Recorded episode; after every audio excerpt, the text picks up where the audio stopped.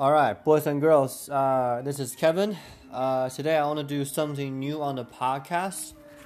Um, so I've been watching a lot of um, documentaries on Netflix and you know other medium, mostly on Netflix. Uh, when Disney Plus come out, by the time you guys you guys listen to this, it'll be you know uh, end of November. The Disney, Disney Plus will be out. Um, there is some interesting documentary on there as well. Um, so there's one on Netflix that I watched that I really like. It's called Inside Bill's Brain. Uh, there's a very famous uh, producer called David uh, Hinderberg, somebody. Um, he made lots of good, you know, documentaries on variety of subjects. So he pretty much followed Bill Gates for the last uh, year, maybe, kind of like two years kind of like deep deep dive into what he's doing in terms of you know inventing a new toilet for Africa, for Uganda, or you know nuclear uh, nuclear uh, energy, or you know even polio, right? So um, one thing that I'm kind of take away because I'm always interested in you know what are those people doing that are um, working for them. and That's why I love Tim Ferriss so much. I listen to his podcast. I read his books. Is because they're actually you know um, have their way of doing things that are different from other people, right? So, and I try to shape myself into doing that, or you know, into kind of like conforming myself towards their habits or towards their way of thinking so I can become that kind of person, right? So so far I've I've I've I've kind of gotten a little bit of um idea like what most elite people or most high performers in the industry do as a daily per uh, a daily uh, daily routine or, or on a daily basis, right? One thing that I don't really need to do that much is read nonfiction, right? Um, most of the people that I follow, that I, I, respect, that I listen to on Tim Ferriss podcast or other medium, is that they only read nonfiction books. Uh, same thing with Bill Gates. Um, he has like a tote bag of like 30 books at, at all times, and he's reading everything about energy, about different things. So that's what I strive for because I do feel like nonfiction book has been uh, pretty helpful in shaping my way of thinking. And same thing with um, podcasts, right? Listen to different podcasts, interviewing different people in different uh, different position, uh, really intrigued me.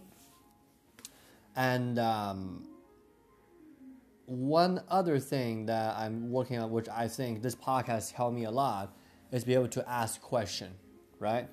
Um, by this time, you probably already listened to one of my friends' conversation with uh, who's a summer merchant, one of my old friends uh, who I was going to college. I was beginning college. Um, shout uh, shout out to, Summer. He probably listened to this right now. Um, and then, you know, he was with uh, he was in the PhD program. Uh, at the University of Utah, uh, under biomedical engineering, under uh, imaging, so I know them for like a year, year and a half, and then we just got reconnected like recently. And um, he listened to the podcast and he's like, "Yeah, you know, Kevin, you always ask questions." And now I kind of realize like why I enjoy, you know, uh, doing this podcast so much. I mean, first of all, is to you know revisit relationships. Secondly, is kind of um, really make sure that I know how to conversate better. You know, that's part from my job from role shows and, uh, and uh, uh, other scenario kind of taught me as well.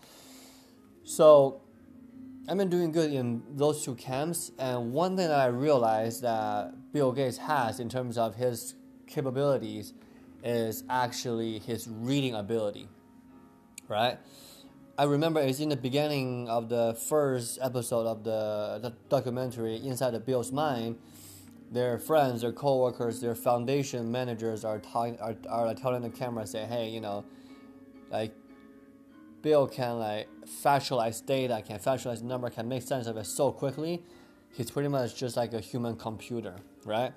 And there's this number that they toss out is uh, 150 page an hour. Okay, uh, I have no idea if that's doable. I've never done it, um, but I kind of want to see, you know, kind of do a challenge here on this podcast. Um, I will read a book for one hour, and then I feel like it's hard for me to find time, find a block full of time to read without any distraction, right? So I'm gonna create this kind of uh, environment where I have no distraction, where I have no phone alerts, where I have no. Well, I'm probably gonna have some some uh, classical music playing in the background. Um, well, I will read one of the books that I'm interested in, uh, and then for an hour, I want to see how many pages I I kind of go through within a full hour. Um, Bill Gates' number is 150 page an hour, and I wanted to do it on my Kindle, but the th- but, but the thing is, is that Kindle, you know, like, I'm not sure how big my letter is compared to the regular book print. You know, I'm not sure how they would, you know, kind of fix that. So I mean, the books that Bill Gates read are actually pretty densely packed. They're not like you know Amy Schumer's memorial or something, like you know like very very big letters, right? That's a, like a warning sign for me in terms of books. Whenever I read books that are in the physical print that have large letters, I usually stay away from them because there might be lots lots of fluff in there.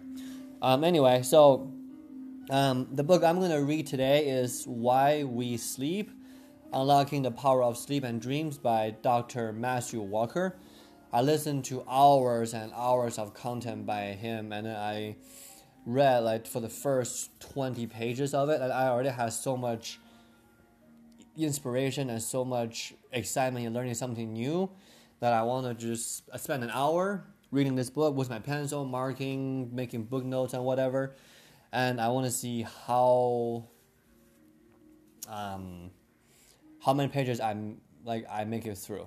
I want to see how my reading ability right now at age of age 23 compared to Bill Gates' reading ability right now at age 20, uh, 63, I think. Yeah, earlier 60s. So, um, I know there's different uh, speed reading techniques. I know Tim Ferriss made a video and then you know he talks about this kind of speed, uh, what's called a, a speed reading techniques. I don't know what they are. I haven't tried them yet. I just want to get a baseline today here with you guys.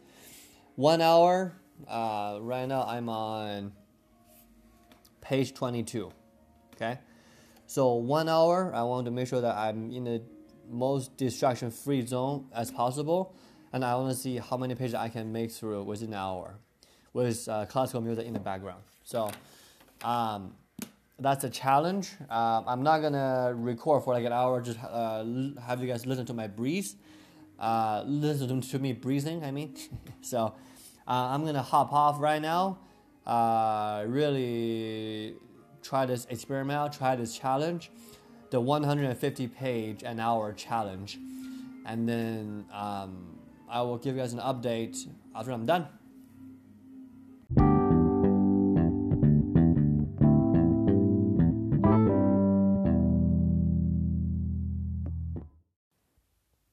All right, guys. Uh, it has been an hour.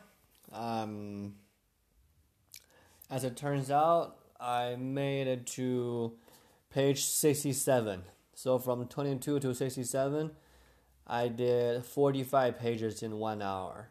Um, it was not the best performance that I've got in terms of reading. I kind of got sleepy in the middle because I woke up early this morning to go to the gym, but you know um, around like 45 maybe 50 pages are like a sweet spot i i think for myself not applying any like fast reading techniques or whatever. So um, this really gave me a more profound respect for bill gates. I think he i think he has to be able to do a form of you know like like a speed reading because for me, I was reading every line. I was, uh, you know, reading some paragraph fast, some some uh, some paragraph slow, and if it doesn't make sense, I went back. Uh, maybe that's like normal reading. I'm able to, you know, book forty five pages within the last hour, so um, with no distraction.